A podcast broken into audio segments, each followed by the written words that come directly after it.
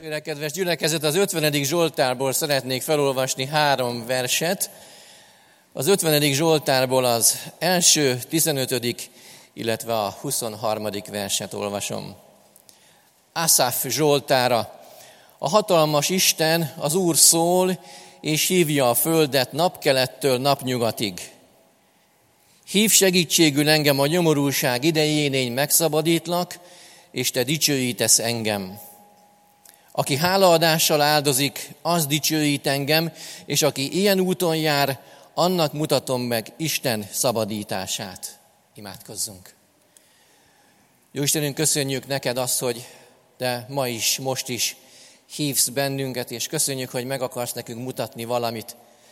Segíts és nyisd a mi szemünket, lelked által, ami értelmünket, ami befogadó képességünket, hogy többet lássunk, mint talán eddig láttunk, és többet érezzünk, és többet tudjunk átvenni, és legyünk hálásabbak ezáltal. Amen. Amen. Foglaljanak a testvérek helyet. Nagyon sok szeretettel köszöntöm én is a kedves testvéreket, a gyülekezetet.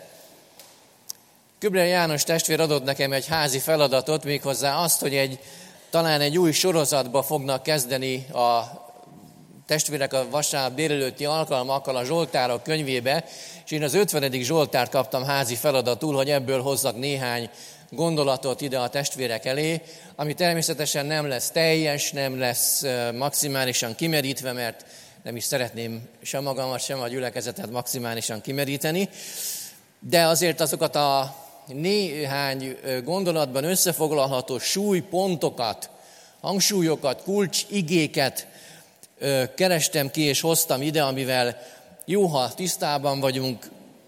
Vannak, akik már, hála Istennek, tisztában vannak, de talán úgy van, ahogy éppen Kornél testvér mondta, hogy lehet, hogy kicsit le kell porolni azokat a dolgokat, amiket így tudunk, lehet, hogy újra kell emlékeztetni magunkat, és fontos, érdekes abban is belegondolni, hogy a zsidó kultúrában olvasok a Szentírás lapjain, kötelessége volt a családfőnek alkalomra, alkalomra ismételni, emlékeztetni a szabadítás történetét, akkor ugye nyilván egy fizikai szabadítás történet is benne foglaltatott a nép életének a súlyos ö, csapások utáni föloldásából, de ez nyilván szellemi szabadítást is jelenthetett, amikor szabadon gyakorolhatták az ő hitüket, imádhatták az ő Istenüket a maguk megfelelő kapott módján. Ahogy olvastam ezt a Zsoltárt, úgy olvastuk, ugye, hogy Asaf Zsoltára, ez tulajdonképpen egy Zsoltár felirat, egy, egy címzésnek is lehetne mondani. Vele kapcsolatban annyit szeretnék csak mondani, hogy az 50. Zsoltárnál olvassuk őt, mint Asafot, illetve a 73-tól a 83. Zsoltárig terjedő Zsoltárokat címzi így az ige. Valószínűleg ezek egy gyűjteményt foglaltak magukba, aminek egyes elemeit így találjuk meg.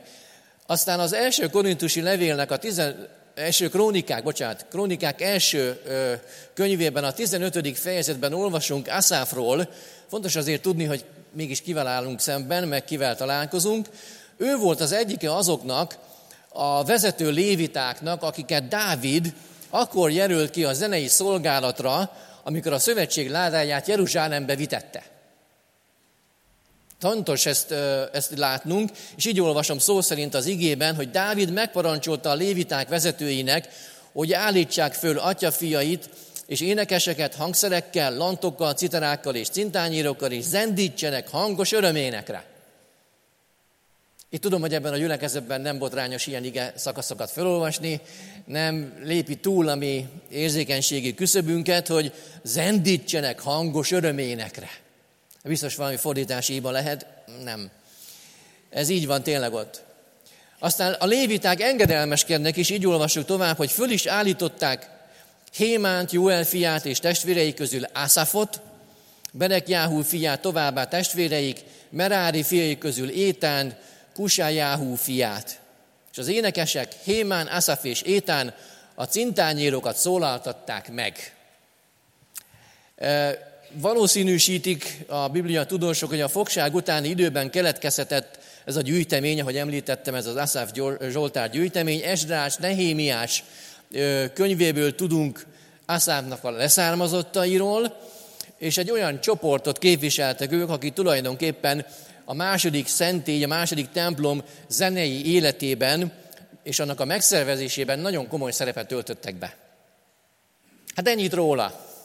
És utána nézzük most már konkrétan ugye ezt a Zsoltárt, ami úgy indul, hogy a hatalmas Isten az Úr szól, és hívja a földet napkelettől napnyugatig. Borzasztó szemléletesen hozza ezt elénk az ige, és hogyha végigolvastuk volna az egész Zsoltárt, akkor láttuk volna azt, hogy meg van szólítva az egész teremtettség. És az egész teremtettségben a legapróbb, hogy lehet így mondani, állatkától kezdve, egészen ugye az emberig a megszólításnak az alanya.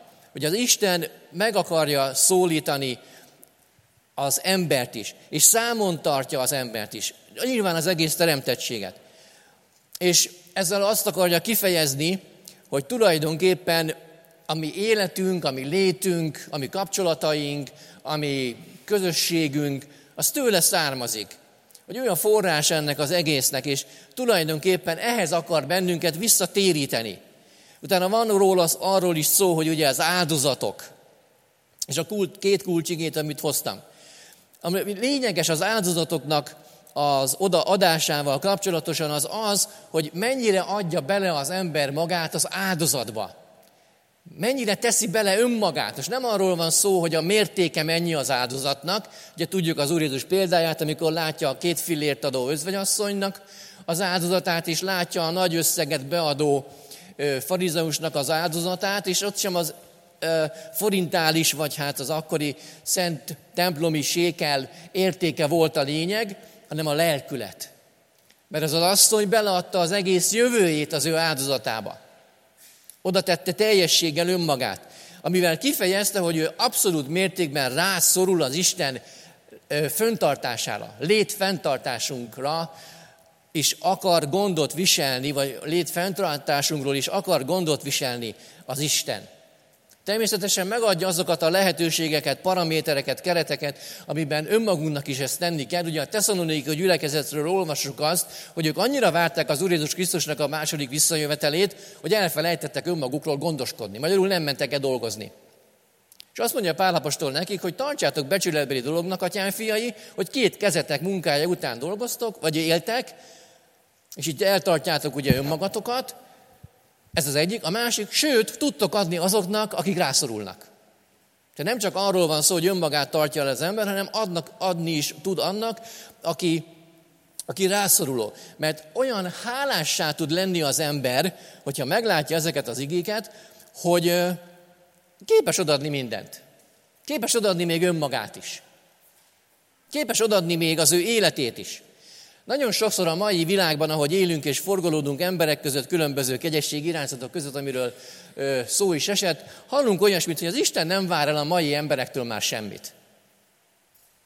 Örül nekünk, ez a legnagyobb ö, vágya, hogy velünk kapcsolatban legyen, ami természetesen igaz, és hogy nekünk nem kell igazából már semmit sem tennünk, és, és minden rendben van így.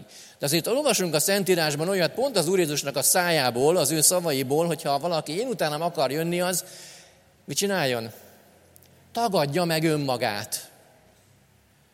Tagadja meg önmagát, vegye föl az ő keresztjét, és kövessen engem. Tehát három fontos lépést már is látunk, amiben kifejeződik az, hogy valamit nekünk is kell tenni. Megtagadni önmagunkat. Megtagadni azt, hogy mi nem tudjuk megváltani önmagunkat.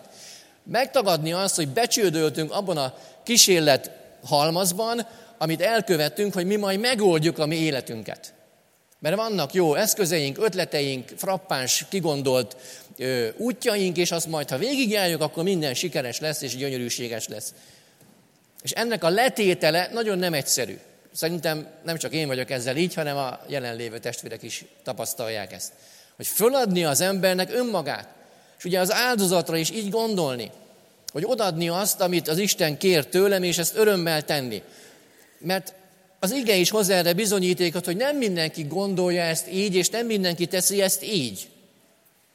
Sámuel első könyvében olvasunk egy történetet, nagyon különös. Ugye elküldi a háborúba az Isten az ő szolgáját, az ő népét, és azt mondja, hogy írts ki mindenkit. Írts ki mindent, az állatokat is, mindent. Ez megtörténik, úgy tűnik, és utána ezt olvashatjuk, és ezt kell, hogy olvassuk, és megrázóak ezek a szavak. Sámuel kérdezi meg akkor ugye a királyt, hogy mire jön vissza ugye a király a sereggel, jön vissza győztesen, és azt mondja a király, hogy elvégeztünk mindent, amit az Isten parancsolt nekünk. Utána pedig azt mondja neki Sámuel ezzel a kérdést föltéve, hogy oké, okay, oké, okay, de akkor mi az a nagy júbégetés, amely a fülembe jutott, és ez a nagy marha bőgés, amit hallok? Hát az történt, hogy olyan szépek voltak ezek a juhok, vagy a, vagy a java juhait, ugye annak az ellenséges seregnek nem írtottuk ki, meg a marhákat is, amik a legszebbek voltak, azokat is félretettünk, mert az jó lesz majd a te oltárodra. Vagy jó lesz majd az Úrnak az oltárára. És akkor hangzik el, és fogalmazódik meg az, hogy ugye az engedelmesség. Több az áldozatnál. Az ember keresi, tulajdonképpen ebben benne vagyunk talán mi is, én biztos. Keresi az egyszerű butat. Keresi azt, hogy hogy tudná könnyebben megúszni. Hogy tudná könnyebben úgy megtenni, hogy ne fájjon annyira. Hogy ne fájjon annyira. Csak az igében látjuk azt, hogy Istennek nem kell az ilyen. Nem kell az ilyen módon megszerzett, ha lehet így mondani, nem kell a lopott. Nem kell a lopott, hanem az kell, amit tulajdonképpen természetesen tőle kapva visszaadunk valamit, visszaszolgáltatunk vele valamit. Valaki egyszer azt mondta, hogy a félig betartott parancs, az teljes parancs megtagadás. Tehát hiába tartom be félig a parancsot, tulajdonképpen azzal azt fejezem, hogy megrontottam az egészet, hogy a Szentírás nyelve fogalmaz, az parancs megtagadás a részemről.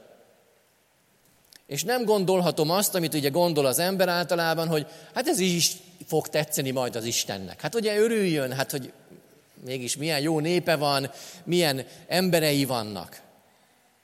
De amit odaadhatunk, úgymond maximális e, mértékegységként és, és ajándékként az Úrnak, azt tudjuk nagyon jól, hogy az, az önmagunknak az élete.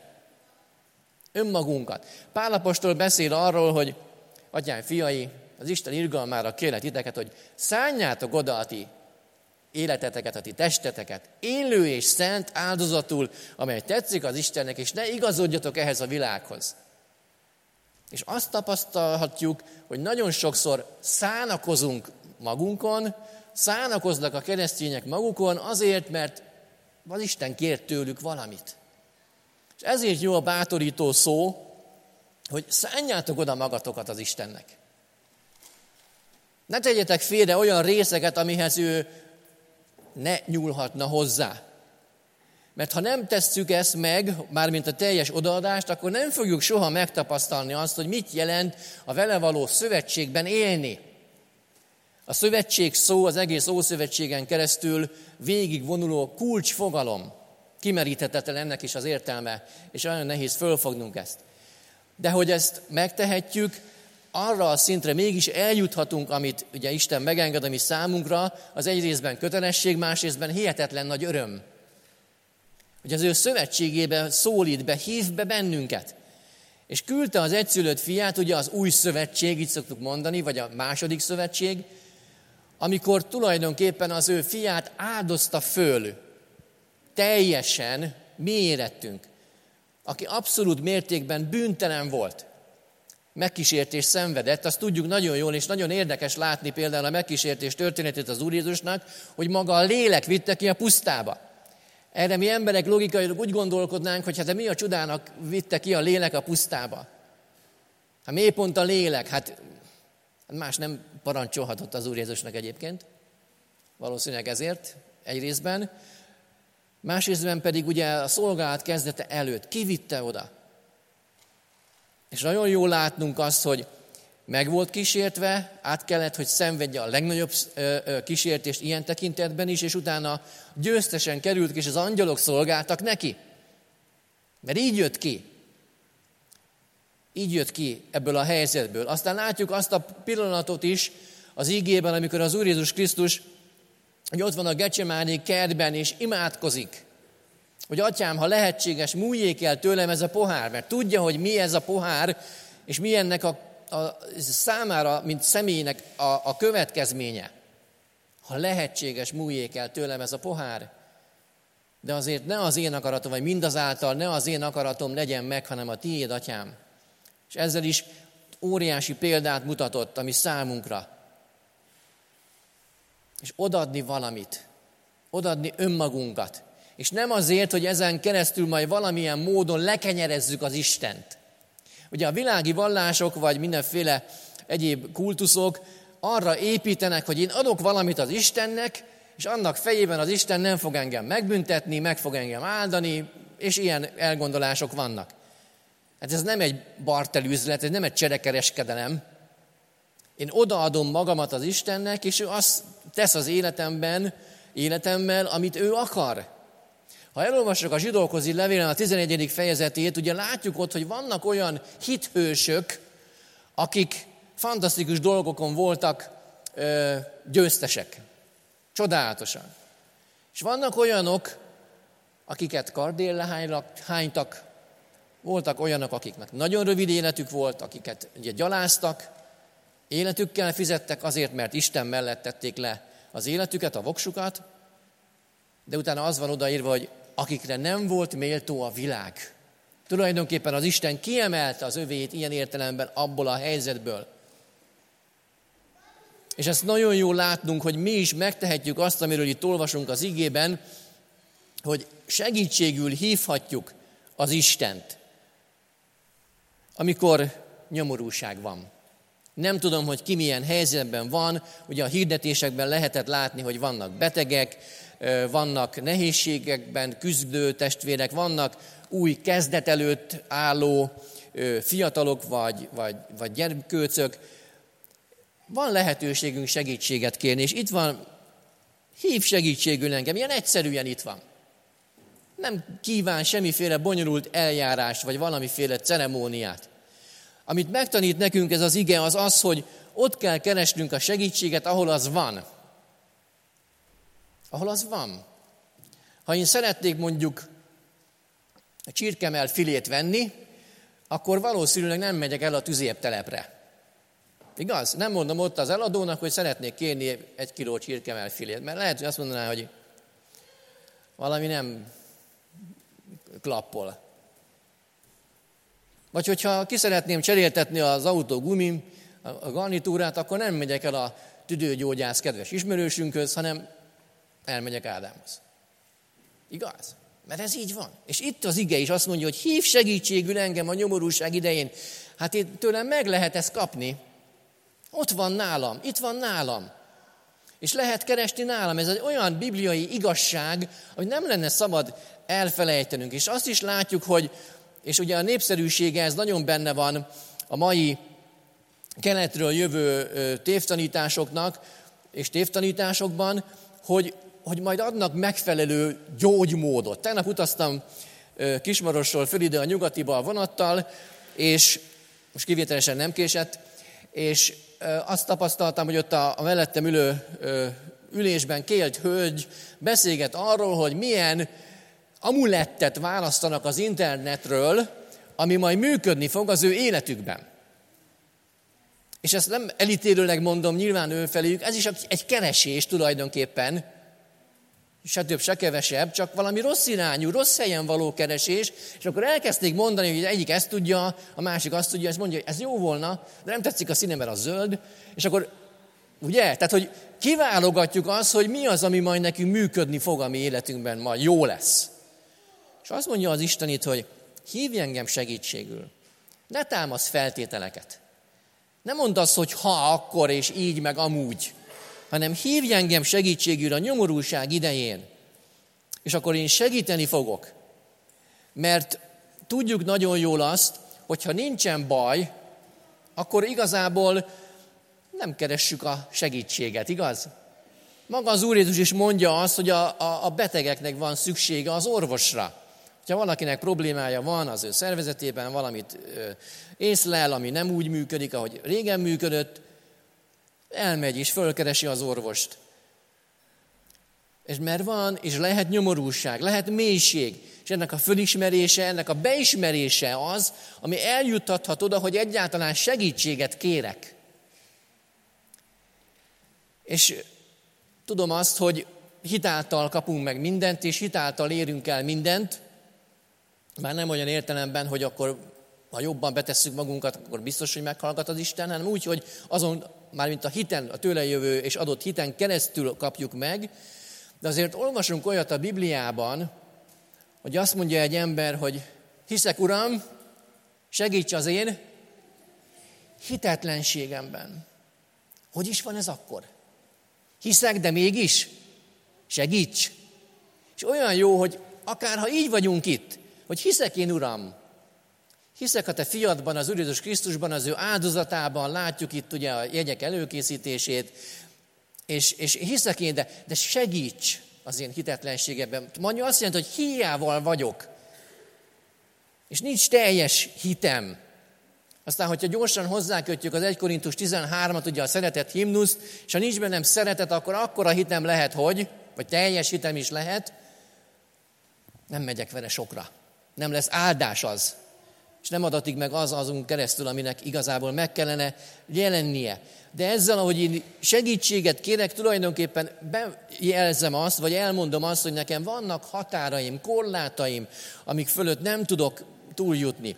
És milyen jó látni azt, hogy van forrása, van lehetősége annak, hogy kapjak segítséget, és van egy csatorna, amin keresztül kaphatok. És ez a kettőt maga az Isten adta meg, ami számunkra. Mert mi emberek nem tudnánk kapcsolatba lépni a Szent Istennel, hogyha ő nem adta volna. És olvassuk az igében azt, hogy szólt a proféták által, az írások által, események által, és a végső időben szólt az ő fia által. És olyan megrázó azt olvasni János ö, apostolnak a, a, a János evangéliumában, hogy ugye az ő egyszülött fia az övéi közé jött, és az övéi örömmel fogadták, tárt karokkal, magukra örelték. Nem. És az övéi nem fogadták be. Nem kellett. Vagy kellett? Nem is tudom. De valahogy nem úgy, ahogy ő adta volna, vagy ahogy ő jött volna. De olyan jó látnunk azt, hogy ott az Úrnál van a segítség. Mert neki képessége is van, és van hatalma, ráadásul van joga, hogy segítsen. Ugye előbb már említést tettem a keleti filozófiákról, egyházakról, és nagyon érdekes, nem olyan régen olvastam egy tanulmányt pont ezzel kapcsolatban, amik azt mondják, hogy, hogy a keresztények teljesen rosszul gondolkodnak, mert ilyen nem lehetne szabad mondani, hogy a keresztény emberek, meg általában az emberek bűnösök. Mert ők azt tanítják, hogy az emberek azok szentek. Azok szentek. Természetesen a Szentírás is tanít erről. De az ember nem úgy lesz szent, ahogy ő elgondolja meg, hogy ő fabrikálja magának, hanem úgy, hogy az Istennek odadja magát, elkülöníti magát az ő, már hogy az Isten szolgálatára, hogy semmilyen másra nem használható az ő élete, az ő lelke, szelleme, értelme, akarata, mi egyéb. Azért, mert ad egy tiszta viszonyítási pontot a Szentírás nekünk, akihez igazíthatjuk a mi életünket. Mérhetjük a mi segítségünket, mérhetjük a mi helyzetünket. Van olyan ige, ami arról beszél, hogy ha látjuk, még akár a legkülönbek is megbotolhatnak, keleshetnek. Aztán látjuk azt is, hogy vannak, akik nagyon mélyen vannak. És itt nem a méricskérés a lényeg ebben, hanem maga Istennek a segítség, amit ki akar árasztani felénk. Egy példázatot olvastam egy, egy ilyen hát, tammesét, vagy valami ilyesmit ezzel kapcsolatban, ami nekem nagyon sokat adott, talán másoknak is jó lesz. Azt mondta ez a kis leírás, hogy teljesen mindegy az embernek az, hogyha három centiméterre van az óra a víz alatt, vagy mondjuk a Mariana ároknak a mélyén majdnem 10 kilométer mélyen. Mert elég az a három centi mélység, távolság is, ahhoz, hogy megfulladjon, nem kell ahhoz lemenni 10 kilométer mélyre.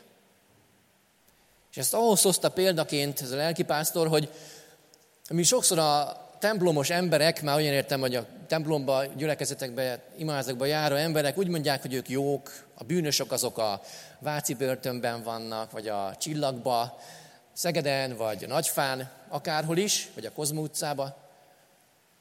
Hát mi nem. Lehet. De azért tegyük hozzá ezt, hogy lehet, hogy az én órom csak három centire van a víz alatt. De mi lesz a következménye?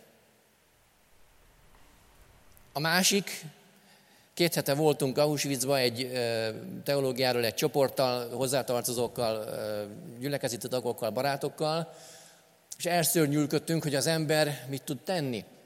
Lehet, hogy azok, ugye Hitler, meg stb. lehet, hogy 10 kilométer mélyen vannak. Természetesen etikailag, erkölcsileg Makó és Jeruzsálem távolság. De alapvetően halál. És lehet, hogy csak három centire vagyok a víz alatt, de rossz helyen vagyok. És ez az üzenet, hogy ugye hív segítségül engem a nyomorúság idén, én megszabadulok, kiemellek, és te dicsőítesz engem. És utána jön az is, aki hálaadásra áldozik, az dicsőít engem, és aki ilyen úton jár, annak mutatom meg Isten szabadítását. És most is ezt látjuk, hogy az Isten meg akar szabadítani bennünket az Úr Jézus Krisztusban a mi bűneinktől. Nem akarja azt, hogy mi tovább ráncigáljuk magunkkal, vagy vonszoljuk magunk után a mi bűneinket, hanem ezektől meg akar szabadítani. És a mélységből, olvasok az igében, kiáltok hozzád, Uram, és ez nagyon rossz beismerni az embernek, hogy megint oda keveredett, mert megint ott van. Valakitől kérdezték azt, hogy na és hogy vannak a gyerekeit, hogy élnek a hitben, és ez a valaki mert őszinte lenni, és azt mondta ez az édesapa, hát a gyerekeim úgy vannak, mint az apjuk. Járják az Isten útját, de buktácsolva. És valahogy így. Látom én is. Járom az Isten útját, járjuk az Isten útját, de úgy bukdácsolva kicsit.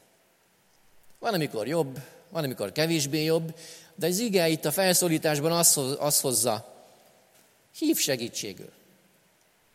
Ha most valaki így érzi magát, hogy valami nyomorúság van az életében, nem csak testire szabad itt gondolni, hanem lehet szellemire is gondolni. Hívjuk segítségül. Aztán megtapasztalhatjuk az ő szabadítását, és utána visszafelé szállhat hozzá ugye a dicsőítés. Mert megtapasztaltuk és megláttuk, és ezért hálásak vagyunk neki. És utána pedig történik, hogy a hálaadás, az áldozás, a teljes odaadása az embernek, Istennek. És akkor, ha ezen az úton járunk, látjuk, mutatja meg az ő teljes szabadítását. És ezt érezhetjük, ezt láthatjuk meg ebben a mostani képben is, és így lesz egy közösség. Régi-régi elődeink, előbaptisták, vagy anabaptistáknak is szokták nevezni őket, 1659-ben írtak egy iratot az urvacsorával kapcsolatban, és volt egy illusztráció hozzá, ami nagyon tetszett nekem. Azt mondták, hogy annyira egyé kellene válnunk testvérek, így fogalmaztak, vagy atyafiak, annyira egyé kellene válnunk, mint ahogy a kenyérben egyé válik a sok-sok pici búzaszem. Ugye ott van rengeteg sok búzaszem, azt megőrlik, és abból készül egy kenyér. És ott már szétválaszthatatlan, hogy melyik volt ez a búzaszem, melyik volt amaz a búzaszem. Ugyanúgy kellene, mint ahogy a borban látjuk, hogy az a sok-sok apró szőlőszem összezúzódik, és összeadódik, és lesz belőle egy bor, úgy kellene nekünk is összeadódnunk, hogy szétválaszthatatlanok lejünk. Ne lehessen megmondani, hogy na ez erről a fültről van, az meg amarról a fültről van.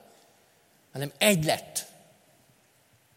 Tetszik ez a példa, és olyan jó volna, hogyha ö, talán egy-két embernek, akik itt vannak, segítene ez, hogy így együtt lenni.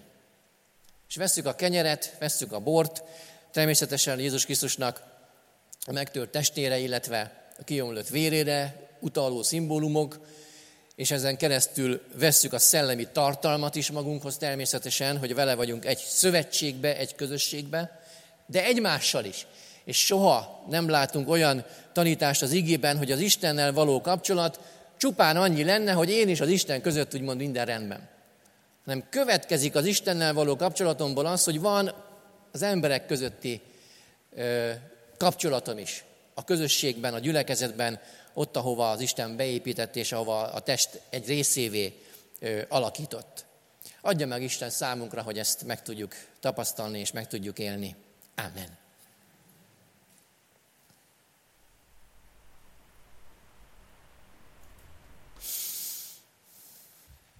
Imádságra csendesedjünk el, testvérek, és adjunk egy kis időt magunknak ebben a egyéni belső csendben, egy fél perc, percnyi időtartamban, és utána majd én hagy kérem szeretettel, ha már az ígérítésben meg volt szólítva Rézádám testvér, akkor légy kedves majd egy kis rövid szünet után egy hangos imádsággal fejezd be ezt a részét. Köszönöm.